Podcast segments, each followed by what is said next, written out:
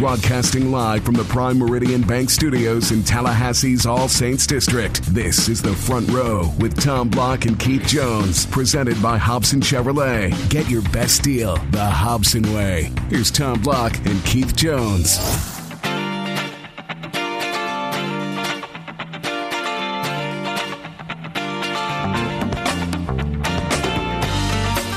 Good evening, everybody. Tom and Keith with you. And I got to tell you, K J, I'm feeling pretty good tonight. It's game week. It's game, game week. week yes. Game week. We've survived fall camp, and for the most part, the news has been pretty good. It looks like there's encouraging news on the offensive line or center front involving Alec Eberle for Florida State. And just tremendous positive P R for Florida State over the last twenty-four hours based on uh, the actions of one Travis Rudolph. Uh, and I guess I'll start there. So anyway, it's it's a it's a good week to talk football, good week to talk Noles. Listeners know that I, I'm not big into social media, Twittering and tweeting and Facebooking and all that. But but God, you're exactly right. Uh, the, the things that are going on for us that are not plugged in are enough for those of us that are not plugged in to know what's going on. And uh, that specifically being uh, Travis and his uh, extracurricular activities relative to community service. Uh, and hats off. Just hats off. It's been wonderful. Well, and the good news for people like yourself who are not plugged in is that when something goes viral, you don't have to be on social media anymore. You can just watch mainstream old school media and you'll be aware of the story, which is the case. And if you're somehow been under a rock and not aware of the story, there were several football players that visited uh, Munford Middle School yesterday here in town, Travis Rudolph being one of them.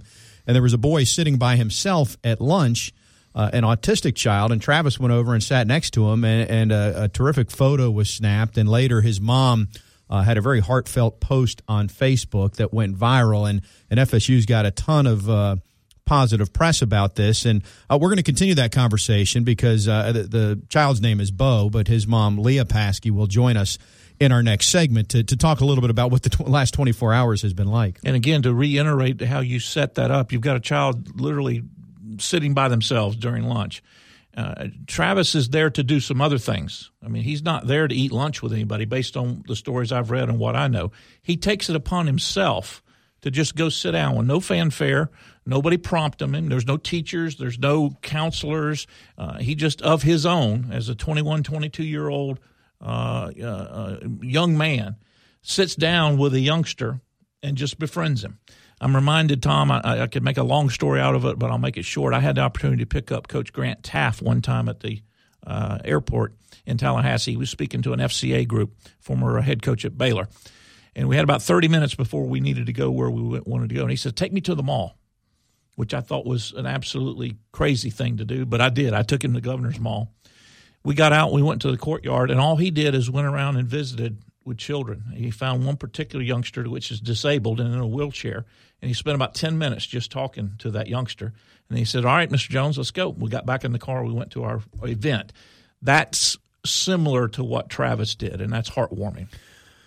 Jimbo was asked about it afterwards, and his quote sort of says it all, and, and though it sounds obvious, I think a lot of times we take this for granted, and it basically uh, what he said is, you know, you can positively or negatively affect somebody through five minutes of your day, every day of the week, every week of the year, that sort of thing. I'm paraphrasing there, but the message is simple. So congrats to Travis Rudolph. We look forward to that conversation uh, next segment. Also, our Seminoles dot com insider Tim Linnefelt will join us. That's when we'll talk a little bit more about Alec Eberle and the depth chart, which was released uh, this week for and a Florida couple of, State. Not changes, but a couple of things that I didn't see coming. We'll talk about that when we talk about well, the we depth can, chart, we can but pla- it's interesting. Yeah, we can plant the seed momentarily. I do want to quickly uh, give a shout-out to our good friends at uh, Madison Social. You know, not only are we less than a week away from F S U's first football game, but we're less than a week away from F S U's first appearance on Showtime on Tuesday night at ten. And if you have not uh, subscribed to Showtime and don't plan to, Uh, you can head to Madison Social for the viewing party of A Season With. And for better, for worse, and you knew this when you got into it, there have been some interesting uh, plot twists, shall we say, as there would be at any football program. But in the last three weeks alone, we've had a guy that was in the battle to be starting quarterback go down with an injury in Sean McGuire. We've had uh, another quarterback in the mix get suspended indefinitely. And now we've had a strength coach who's, we don't know what the status will be for Vic Veloria, but obviously that was a lot of negative press for F S U over the weekend. Uh, so there's not going to be a shortage of things to choose from for Showtime in this initial show. It's going to be hard for them to get all that into an hour, at least in the first week. Yes, considering that there's going to be a game to unfold, too. And, I, you know, actually, I don't know, is it an hour or is it a half hour? I'm not even sure. Either way. Either way. Either way, that's an awful lot of tape that they will have shot, since considering they were around in spring practice, too. Uh, there's going to be an awful lot left on the cutting room floor. Okay, uh, so anyway, Madison Social, the place to go to to check that out if you don't subscribe to uh, Showtime. And uh, thanks to Matt Thompson and the folks at uh, at Madso for their continued support of the front row. Depth chart things, you want to plant a little seed here before we get into this? What, we, uh, knew, we knew that uh, Tavares would probably win at the uh, at, at the corner position opposite of White.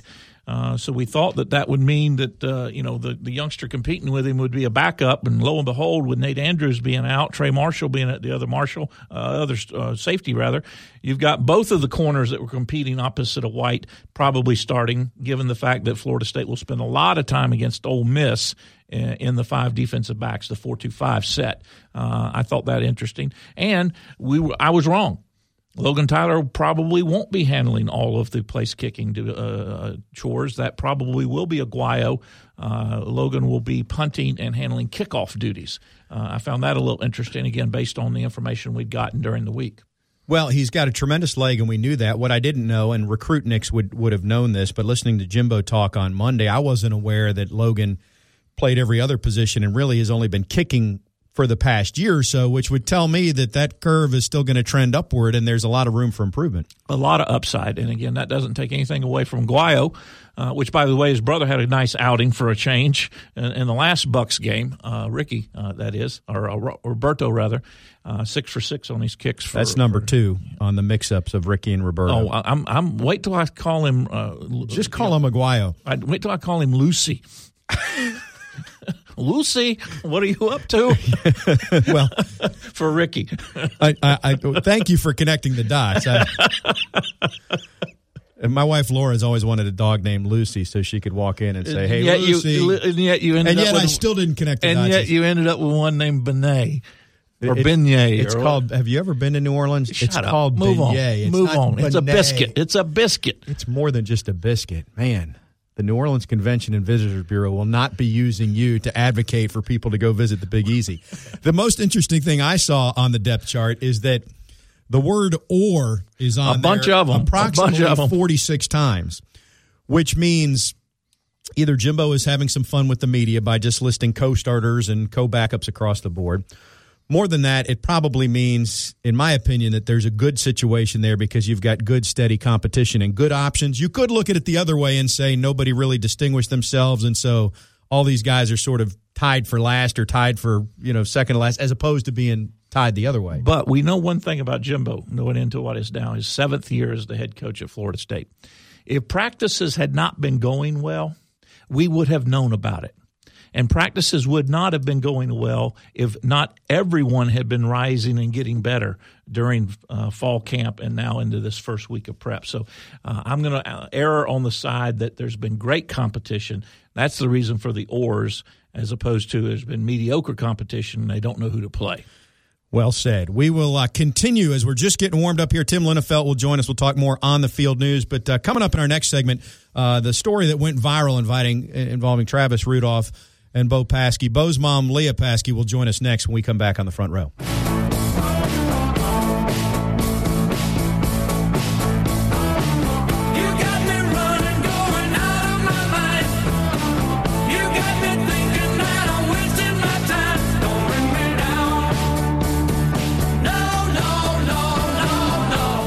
Listening to The Front Row with Tom Block and Keith Jones. Got a question? Email them at thefrontrow at nine seven nine E S P N radio dot com. Here's Tom and Keith.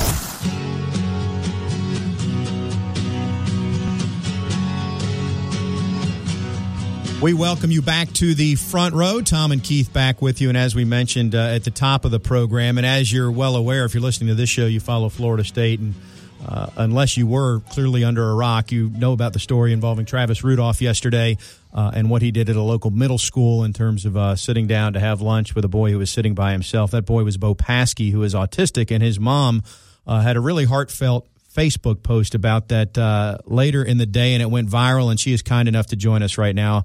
So uh, welcome, Leah Paskey. Uh, thanks so much for taking some time to join Keith and I.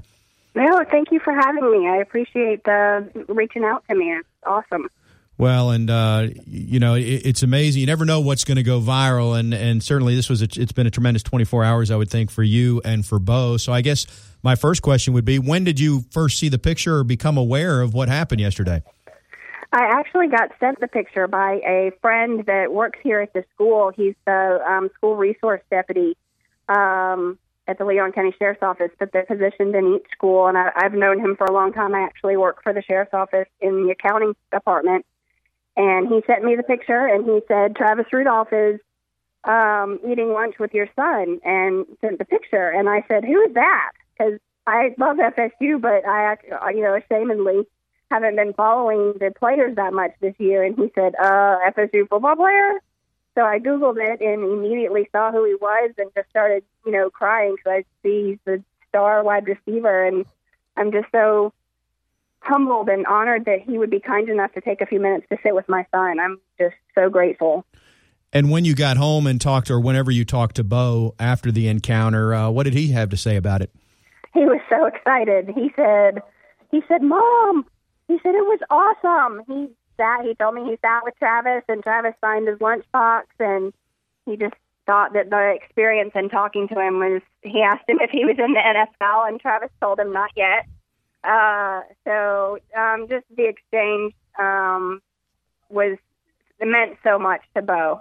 He was so proud to show me the signature on the lunchbox, and, um, uh, the team has reached out and offered for Bo to have dinner with them. And he is so excited about meeting the whole team. He can't even stand it. It's been great.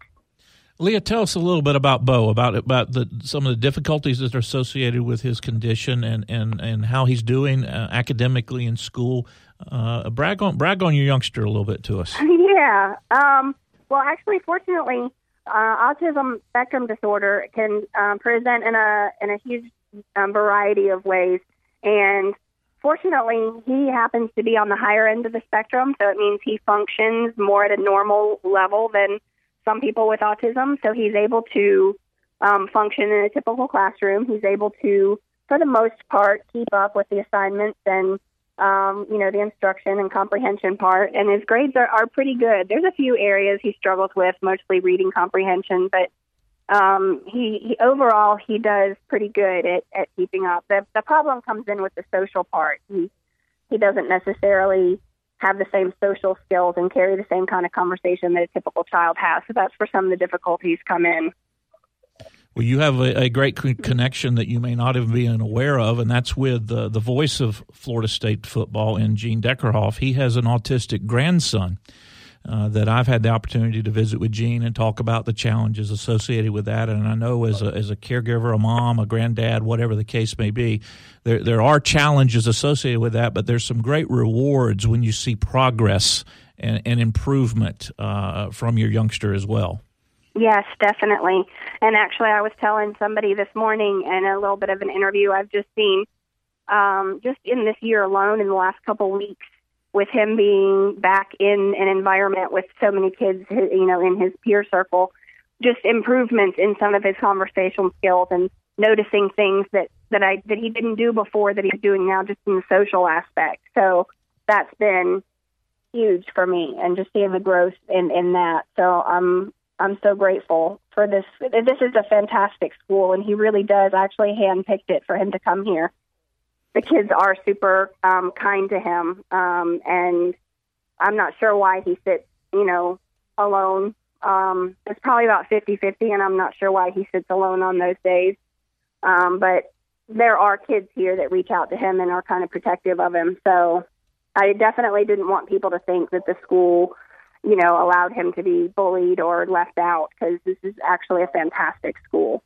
I just, I just worry on the days that he sits alone. So. Well, and that's part of the job of being mom. Uh, and, and certainly you shared that uh, very, very well last night. What, what resources have you used or leaned on around town, or around Tallahassee, or regionally for that matter, uh, to to help with therapy and that sort of thing? Um, I've done. I've been to the. Um, it's T M H has a therapy outlet, and he's we've been there a couple of times. Um, but his doctor really didn't think that he needed um, any more, like speech therapy or occupational therapy at this point. Um, but he's done, when he was in school, in elementary school, they did some um, social therapy and put him in some social situations to work on his conversation skills with peers. So that's that's kind of what he's done, and they provided that in school. So that was nice.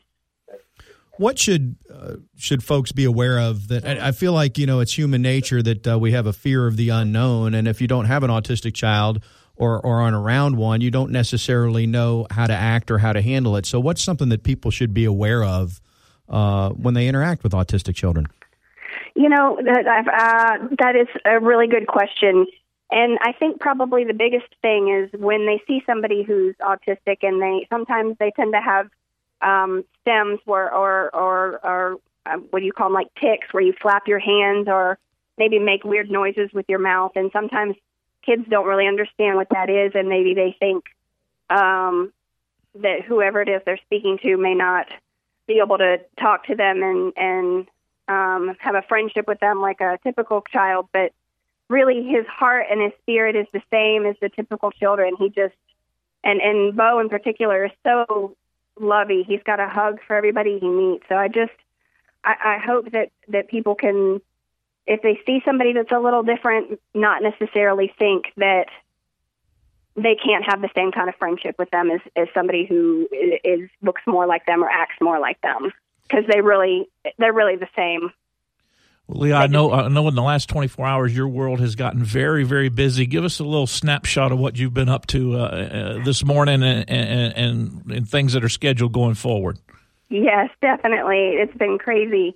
Um, just kind of I've had been contacted by most of the major um, news outlets um, and offered for interviews and Skype, you know, interviews and camera crews. And um, actually SportsCenter has called and invited us to the game on Monday, so they want to do an interview on Monday in Orlando. Um, so it's just kind of been a whirlwind and super overwhelming, but I'm so grateful and appreciative of the attention and spreading the show, spreading the story. I've been, the biggest part was just overwhelmed and humbled by the amount of people that are sending stories saying, hey, I have an autistic child too, and this story gives me hope that, you know, that kindness can be spread and more awareness can be spread, so maybe people will be more kind to my child in turn. And I love that. That's been the part that's been the most special for me. You mentioned that uh, obviously you're an F S U fan, but didn't necessarily know who Travis Rudolph was. Yes. I- I'm curious, has Bo been to an F S U football game? He has not. He has not. They've offered to, um, um, SportsCenter is sending us to the game on Monday, so that'll be his first game, and he's so excited about it. I suspect we can make one happen at Doak Campbell, too, before this year's over. What's yes. that What's that moment going to be like for you? Um, I'm I'm positive it will be very emotional, but I'm I'm so excited and grateful for the opportunity, and I will be mostly just excited to see how he interacts with the team. It's just going to be so exciting for him. Well, thank you for sharing the story, and uh, I know you've been very busy today with all those calls and media outlets that uh, are, are tracking you down, but uh, we really wanted to have you on, uh, not not for the Florida State uh, aspect of it, but more for the uh, informing the general public, if you will, ab- about uh, autism. And uh, so if there's anything else you'd like to add, I'll, I'll give you that form, but thank you so much for joining us. Okay, you're welcome. I'm happy to be here. Thanks for the invite. No, we'll, we'll look forward to maybe seeing you along with about uh, sixty thousand other people down in Orlando on Monday night. That would be awesome. Thanks so much. All righty. That is uh, Leah Paskey, uh, mom of Bo, and uh, what a story in the last twenty-four hours. Uh, good to see positive news being talked about, and, and not just because it's associated with Florida State, but, uh, you know, I come from a news background, and uh, the old expression, "It bleed, if it bleeds, it leads."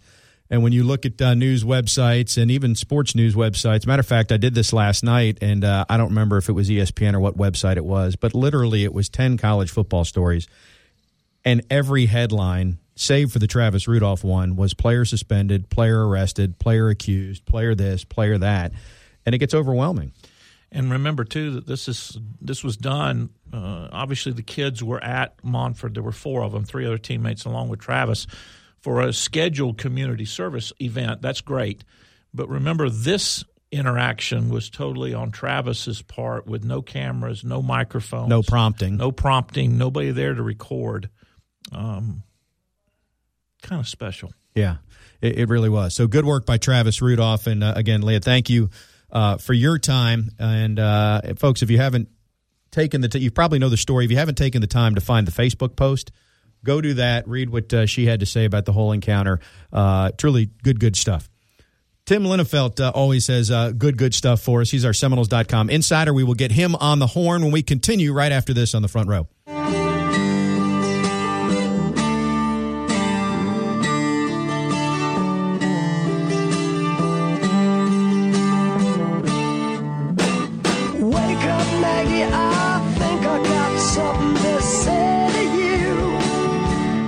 Broadcasting live from the Prime Meridian Bank Studios in Tallahassee's All Saints District, this is The Front Row with Tom Block and Keith Jones, presented by Hobson Chevrolet. Get your best deal the Hobson way. Here's Tom Block and Keith Jones.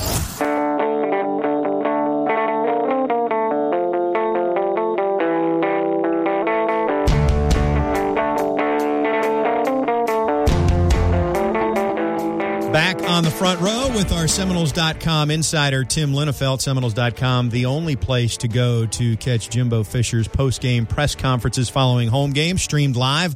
Also catches Monday press availability when he meets the media. Tim, how are you? I'm good, Tom. How are you doing? Great. He met the media earlier this week, did Jimbo, and I'm not sure there was anything too earth-shattering uh, out of that. Keith and I have, uh, well, you know what, before I get into that, let's just, let's put the... Uh, the punctuation mark at the end of this story about Travis Rudolph, because we just had uh, Leah on, Leah Paskey, Bo's mom, and obviously I know you wrote a story on Seminoles dot com today. Everybody did about what Travis Rudolph did yesterday. I guess to me, I, I wasn't necessarily aware that Travis Rudolph did that much community service, and, and you know, he was quoted as saying he loves doing it, that sort of thing. What can you add from that standpoint? Because I know you spoke to Travis uh, after practice yesterday. Yeah, it's really been a concerted effort over the last little while, but it really – I've seen it more this year since maybe January or so than before with getting guys out in the community. They've been to a lot of different high schools. I got a handful of, handfuls of different players, sort of a rotation of players, went to different high schools all around Tallahassee, talked to some football teams and did like Q and A sessions where the players could raise their hands, ask questions, what it's like to get, you know, to play in college football, what to take to get to college football, that sort of thing. And then they, I think those guys really kind of enjoyed that. I think there's something about being looked up to by, by other people, especially other football players, that maybe resonated with some of those guys. Uh, and then it moved on to the, the middle schools and the elementary schools. And yesterday you saw what happened in, in the elementary, or excuse me, in the middle school. And, and from everything I've been able to gather, I wasn't there, but talking to some people who were there and some folks who organized it, the, the moment there with Travis and, and Bo was completely organic. He noticed them on his own, went over and sat on his own, and everything just sort of happened naturally, which is, you know, neat to see. Have you seen a story in the last six, twelve, eighteen months related to Florida State that, that went as viral as quickly as this one, whether it be a negative part or even a positive part? No, I really haven't. And to be quite honest with you, I'm I'm fairly surprised. You know, we were sort of talking about, you know, what we wanted to do with it last night and whether we should put something up in the evening or wait until this morning. And I'm, I'm glad that we did it last night because I had no idea that it would blow up the way that it did. I saw links from Good Morning America and Mike and Mike. And all those guys. It really became uh, a national story in, in extremely short order. It's something that I certainly wouldn't have anticipated. But uh, again, like you said, it, it, it's cool to see him getting some recognition for that sort of thing. Well, and oh, by the way, Travis Rudolph figures to have a pretty good year on the field, too. So, uh, you know, we just finished talking to Leah, and she let us know that E S P N has invited them to the game on Monday night, so they'll be there. Uh, oh, it's, cool. It's going to get quite the T V story Uh, on Monday, you, you know, and, and oh, by the way, Bo's never been to an F S U football game either. So, I mean, it's going to get blown up and, and blown out on, on Labor Day night. And so it'd be pretty fitting if Travis went out and had about nine catches for one hundred eighty yards and two, sort of did what he did in the Peach Bowl. I mean, we could do that again, right? Yeah, I think so. I mean, that's, that's the standard now, right?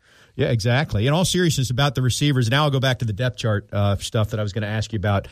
Uh, I don't recall seeing the two-letter word "or" on a depth chart quite as frequently as on the uh, current edition uh, of what F S U released earlier this week. Keith and I are of the opinion that it's a good thing, meaning that there, there's a lot of really tremendous competition, and so it literally is even for that reason, not for the other, which would be that nobody has stepped forward, and so everybody's down the bottom, tied for last, if you will. But what's your take on that?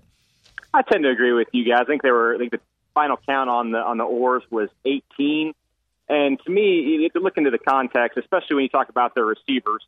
we know Travis Rudolph is, is going to start. We know that, that Bobo Wilson, for all intents and purposes, is going to start. If not, he's going to play a lot. Same goes for Kermit Whitfield.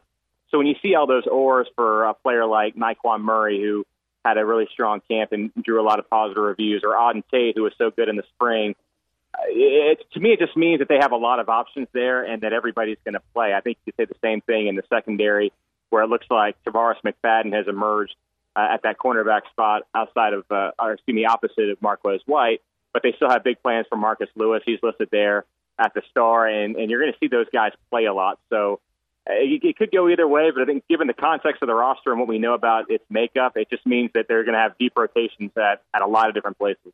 I couldn't get Marquez uh, uh, Marcus Lewis's rather name out uh, in the first segment when I was talking about people opposite of Tavares. Uh, Nate Andrews probably won't play, which is what's necessitated Trey Marshall, who would normally start at the star, to move back to safety and, and put Lewis over at that star position. But like the wide receivers, that secondary still has some great backups, uh, even if they have to go to the dime package or rotations, correct? Absolutely, and I think it's it's going to be like the receivers in reverse, if you will, that they can just use different lineups based on what the opponents are doing, based on the opposing personnel. There might be some times when they like Trey Marshall back at, the, at safety and, and want to keep Marcus at the star. There might be some times when they want to get Nate out there and, and, and move Trey down to the star and maybe slide Marcus Lewis to the, the, the money or the dimes position, or, or if it's Levante Taylor going there. They, they just have so many so many players that it's, It's, you know, one of the biggest issues facing Charles Kelly, I think, is how do you put all these guys on the field and how do you maximize them? But I think he'd probably tell you it's a good problem to have. Yeah, I think they'd all take that problem. But, you know, honestly, when you look at the depth almost across the board, every position coach could say that. Even, you know, there's been years when they've been a little thin at running back, which is uh, in terms of numbers, and even losing one in the offseason. That's not the case there for Randy Sanders there, and the, I mean, or Jay Graham in the backfield. Uh, offensive line numbers are strong. Uh, it's strange that the quarterback position would be the one that uh, seems to be the most frail right now. Now, as you know from uh, your weekly appearances here, Keith has said from the get-go that Sean McGuire will be available in emergency duty. In emergency. You, are you of that opinion as well now that we've seen him back at practice a little bit? I am, and, and that's just based on my own observations of him and, and knowing what, how much it means to him. I would be stunned if he's not in uniform uh, on Monday night, and I would be equally surprised if, if, like you said, it wasn't some sort of an emergency capacity. One, they kind of need him, and two, you know he's going to tell him that he's ready to go and that he wants to do it. Uh, and if it's a matter of, of him going in and, and turning around and handing the ball off to Dalvin Cook or maybe throwing a few short routes, Uh, I, I think he absolutely is in line for something, a, a role like that. But the reality of this game, I think, has hit all of us square in the mouth because, what, tw- just twenty-four hours ago, uh, Teddy Bridgewater blew out his knee for the Minnesota Vikings, so, and he did it in a non-contact drill uh, when he wasn't even hit. So so the, the prospect of your starting quarterback, whoever he is, getting injured uh, at least is always on your forefront, and then you see what happens to Bridgewater. It becomes right in the middle of the square of your eyes. Absolutely. So uh, it, it, depth is always going to – you can never have enough depth, uh, certainly at quarterback, and we saw it for a little bit there uh, at Florida State when Sean McGuire wasn't at practice. It, it got a little hairy there, so it, it's definitely encouraging to see him out there. I don't think I don't think he's one hundred percent by any means, but is he, is he okay enough to get out there and, and, and at least be serviceable? It looks like it's trending that direction.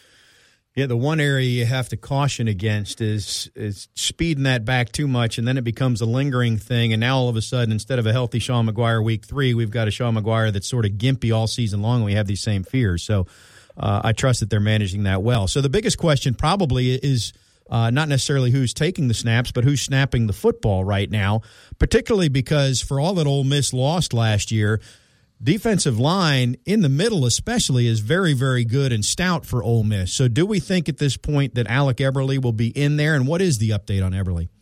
The last we heard was from Jimbo Fisher last night after practice where he said that, that Alec's problems, uh, they, they were feared that it was concussion-related. He said it's actually migraine-related uh, and that he didn't have a concussion. So that's good news. They expect him out in the next day or so, and if he trends that way, Uh, then you would expect him to play on Monday night. It, you, you wish you could have maybe practiced a little more this last week, but he's an experienced guy, and I think they would go with him. Uh, and one of the interesting wrinkles of the last couple of weeks is that with Alec Eberle out and Corey Martinez also out with an injury, uh, Andrew Boselli, the freshman, and of course the son of Tony Boselli, has gotten just about all the reps with the first-team offensive line, and people had a lot of a lot of good things to say about him. I mean, look, it's a tall order to be a, a freshman on that offensive line. But if anybody's been around the game his whole life and, and knows maybe the ins and outs of, the, of playing the offensive line, it's probably him. One thing that's also encouraging about Eberle's situation is it's it's not like he's coming back from surgery or coming back from a sprain or a strain.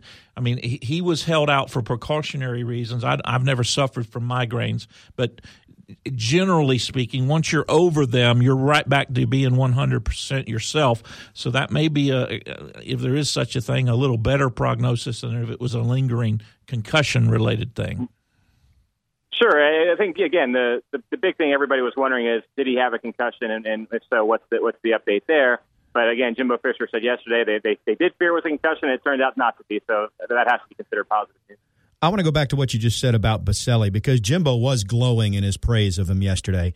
And I'm sure that he's very, very talented. And as a matter of fact, this freshman offensive line class, which will probably all be starting together in a year or two, is going to be pretty tremendous.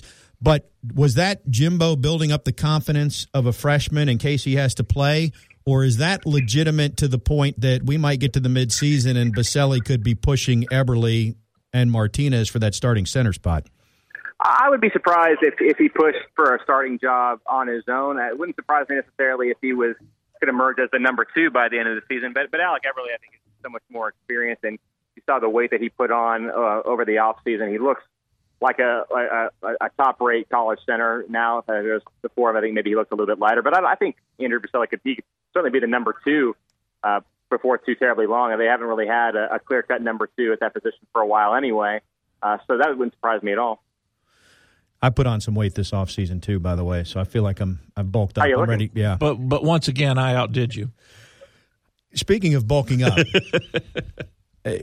Dalvin Cook, you know, it's been talked about that he added ten or twelve pounds. Is there any concern at all that he is a I won't say lost a step, but might be a tad slower at a heavier weight? I, I, I don't think so. From from what I've been able to observe, and look, it's really hard to gauge Dalvin Cook because nobody's hitting him in practice. Uh, nobody, you know, it's, it's not exactly full speed when he runs, and it's, it's hard to simulate game speed that way. But uh, he looks like Dalvin to me. He looks just as fast as I've seen, and, and, and more than that, the way that he's able to, to cut behind the line and change direction and find those holes, uh, it, it looked plenty familiar when I saw it. We won't know for sure, I don't think, for, until another couple days pass. But just based on what little we've been able to gather, I'm, I'm not concerned about that. All right, Tim, we're all we're all hyped. Uh, we're on Wednesday night before a Monday night uh, kick in the opener. Uh, Florida State's going to win this thing one hundred twelve to nothing. Um, but but what do we need to be worried about? What's in the back of your mind saying uh, that that there are continuing things or a thing or two that are most uh, negative as you approach uh, this Ole Miss ball game? Well, I kind of wonder if Ole Miss has gotten enough credit locally. I mean, they did lose three first-round picks and a, and a bunch of other draft picks, but they still recruited really, really well over there.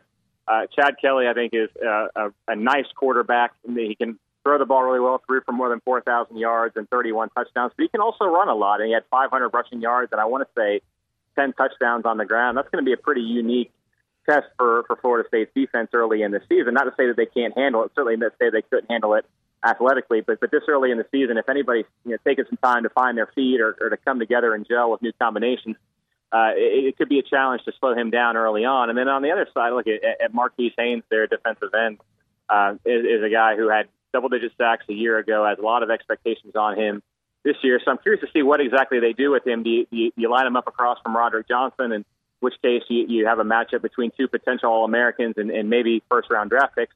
Or do you move him to the other side and, and put him up against somebody like it looks like Rick Leonard at that right tackle spot, who's going to be making his first appearance as an offensive lineman and going up against you know, a, a potential All-American defensive end? That's a matchup that, that bears watching, I think.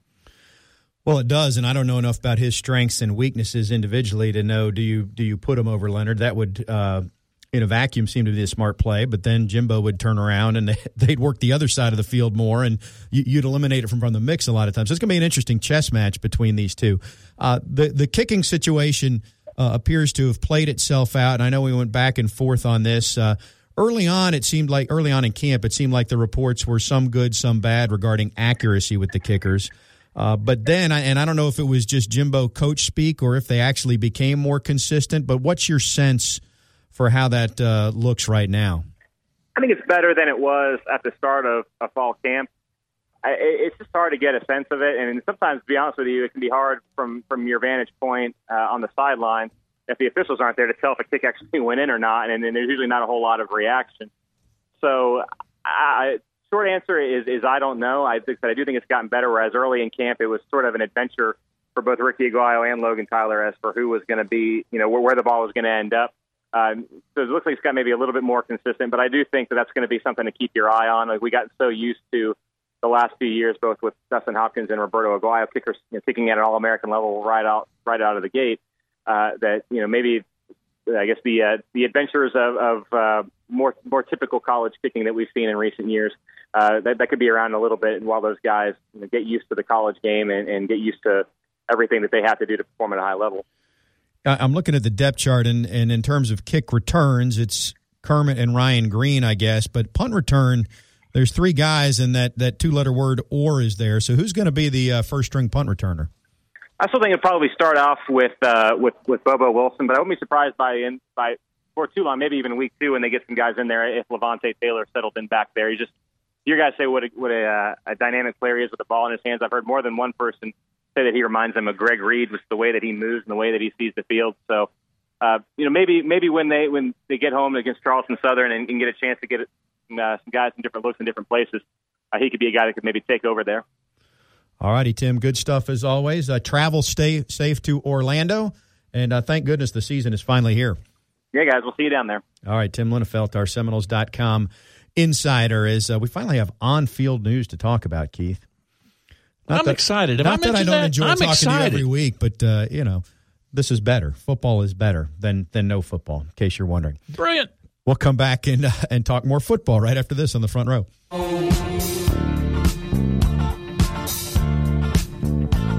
No dark sarcasm in the classroom.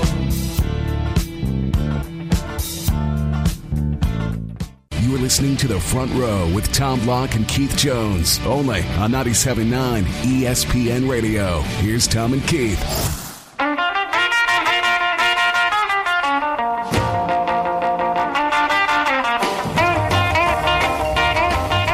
For Florida State football talk now, Tom and Keith back with you on The Front Row. And, K J, I'm going to be honest, Chad Kelly scares me a little bit. The whole proposition of having a, an experienced quarterback, uh, that that's...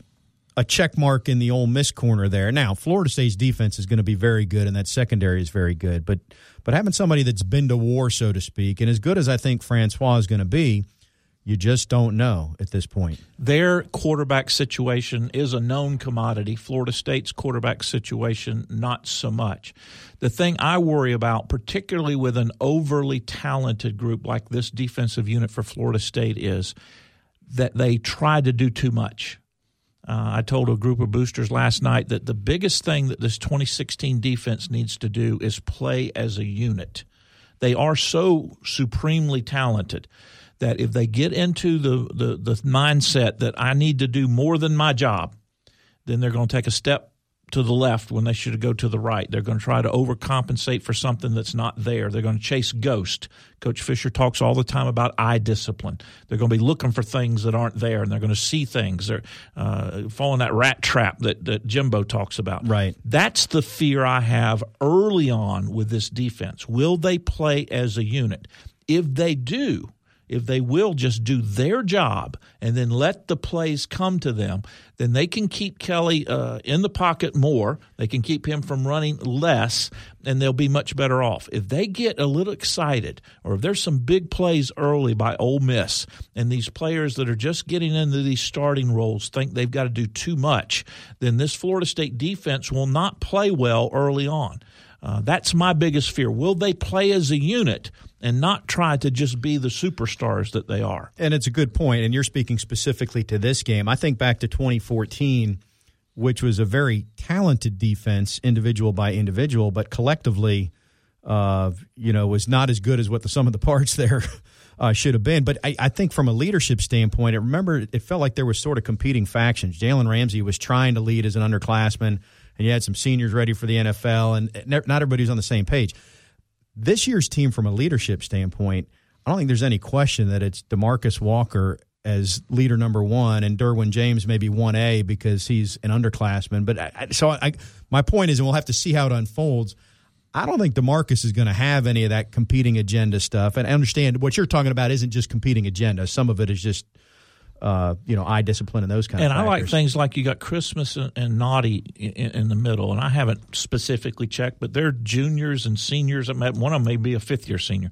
These are older guys. They're not young pups. So they've seen uh, Florida State put defenses out there with great talent that didn't play as a unit. They understand, because they've been in the program for a while, what it means to take care of your assignment, and then if there's a play to be made, to make it.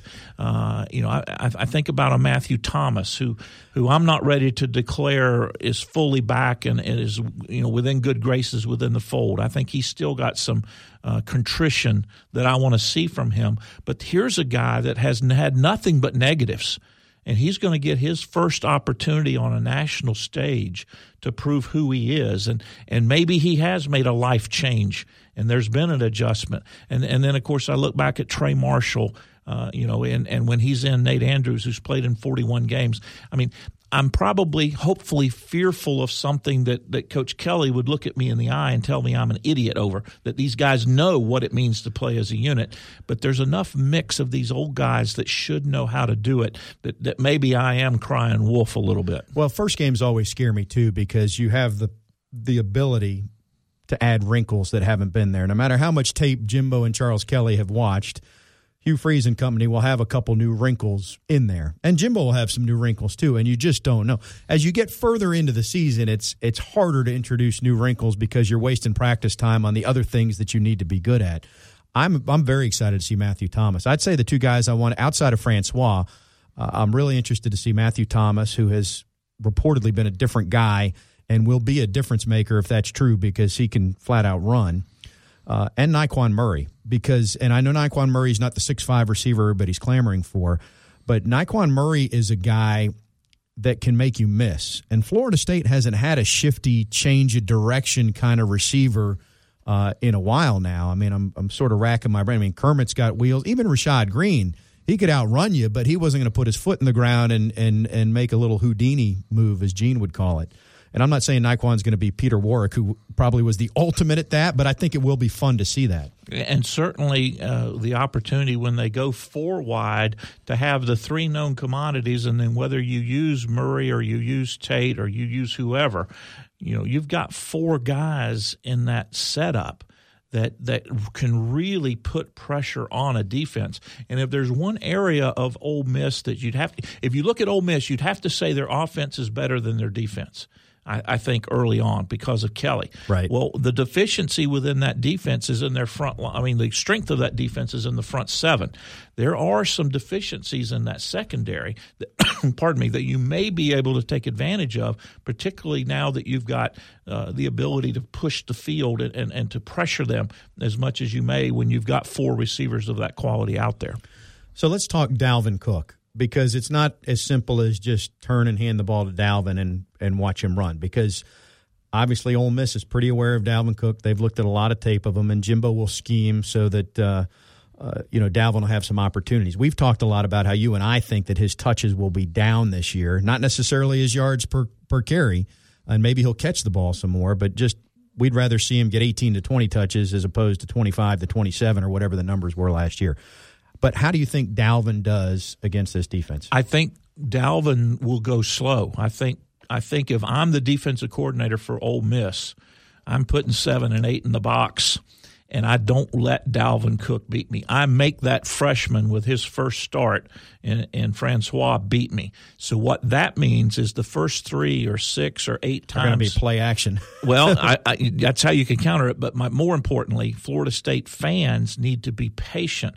Because, again, the first three or six or eight or ten times that Dalvin touches the football, he may only be picking up two or three or four yards at a time. It, it, you know, we're, we're spoiled. We, we expect that second touch to be like Clemson and go for eighty. Well, and, and that's probably just not going to be the case. So David Hale, who we've had on this show before uh, from, from E S P N dot com, he is, he's the numbers guy. I mean, he's always – I don't know if he just lives in his mom's basement or and, and pulls these numbers and does he, the research. He prefers to be called Mister Metric. Thank you. He tweeted something yesterday, and I looked at it several times, and it astounded me every time. But it was rushing yards versus eight men in the box per attempt last year. And and I don't remember the precise numbers, but all the top running backs out there, so Fournette, McCaffrey, a couple others, it was three and a half to four yards. Dalvin was over seven yards per attempt versus eight men in the box, which just seemed absurd. But, I mean, he had so many long runs that the numbers obviously got inflated. Let me ask you this, because this has been talked about a lot too. Jimbo uh, will run his quarterback. Uh, doesn't coach afraid, because once you start doing that, I mean, you, you, when I say afraid of injury, doesn't you, you can't worry about it. You can't control it. Could we, would we see the option at all? I don't think you see the option early. Uh, I, I'm I, talking once in the first half, once in the second half. You know? uh, maybe. I, if I had to say the over and under, and you told me two, I would say it's under. So it'd only be one. I just don't think that, that he wants to put Francois in that position just yet. I think what he'd rather do is a three-step drop, bubble screen, five-step drop, Uh, tight end drag over the middle, uh, do a full seven and then release to the right and flare the ball out to Dalvin. I think that's the way he would like to get Francois into the ball game. Now, having said that, maybe some design rollouts, run pass. Exactly. But having said that, the one thing I've learned about Jimbo and his play calling is is you really can't pin him down. He could come out and run that daggum option eight times in the first quarter. I don't think he will. But I wouldn't sit back and say that the, the earth was spinning off its axis and hurling itself into the sun because he did it. Well, that's part of the reason why it's so complex what he does. And I mean, in some respects, it's simplistic, but he wants to have an answer for everything. He wants to be versatile. Get your bingo card out, multiple bingo card, and, and those sorts of things. All right. Uh, believe it or not, it's not just Florida State Ole Miss this weekend. There's actually other college football, not only other co- really good college football this weekend. Has there ever been a better opening slate of gla- uh, games? We'll talk about those when we come back. Right here on the Front Row.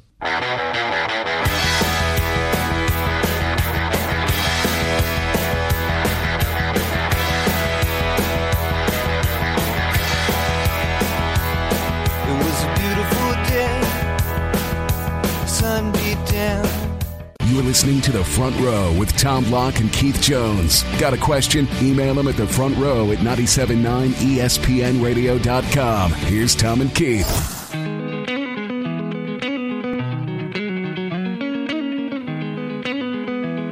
Just a few more minutes to wrap things up. A great edition of The Front Row again. I hope you enjoyed it. Uh, if you tuned in late, Uh, be sure to go back and listen to, to segment two in particular. Nothing against Tim. Tim was solid in segment three. Always. Just an incredibly unique story involving uh, Travis Rudolph and, and what he did yesterday, sitting down at lunch with the autistic child, Bo uh, Paskey. And we had uh, Leah Paskey, Bo's mom, on earlier, and uh, that was an enlightening uh, interview. Also remind you, by the way, to, if you don't already, subscribe to The Front Row Uh, on iTunes. Rate us. That helps us out. Uh, or Make da- me feel good. Download the uh, the W T S M app. Visit the website and uh, find our shows in the audio vault. Okay, college football this weekend. The top game. List the slate. I mean, this well, is here's what we're going to do. Here's this what we're going to do. List. I'm going to put you on the spot because I didn't bring the all. I, I'm going to do the A C C. The A C C. And then let you do the national picture, because I would also contend that this is the best opening weekend of A C C games that I that I've ever seen. You got three on Thursday night: Charlotte at Louisville, Tulane at Wake Forest, William and Mary at N C State. Not on the national picture, but you got three teams playing on Thursday night in the A C C. Side on, note, Jimbo and F S U need to play that game at some point. I agree. You, you get an extra two days prep for the next game. You get exactly. These, but yeah, side no note. Question. Go ahead. Saturday, we go, we go almost international. We'll go to Dublin, Ireland, where Georgia Tech takes on Boston College. Uh, by the How way, is that? Almost international. Is that not international? Well, it's just one island over.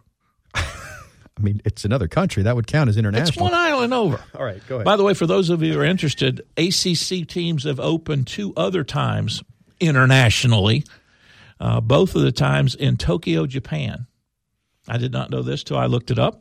nineteen eighty-two, Wake Forest took on Clemson, and in nineteen ninety-one, Duke played Clemson. So Clemson has played twice in Tokyo in the opening games. Uh, continuing on Saturday, you've got North Carolina versus Georgia. That is an interesting ball game. Uh, it'll be played in Atlanta, and then you've got Clemson at Auburn. I think Clemson might beat Auburn by twenty-eight points when everything is said and done. And then, of course, Monday night, F S U against Ole Miss in Orlando. Trivia question, when's the last time Florida State played Ole Miss? nineteen sixty-one. Correctamundo. Ding, ding, ding, ding, ding. Way to go. Great opening slate of just league games. Amazing. I'm going to beg to differ here. I think there's three headliners and a lot of duds there.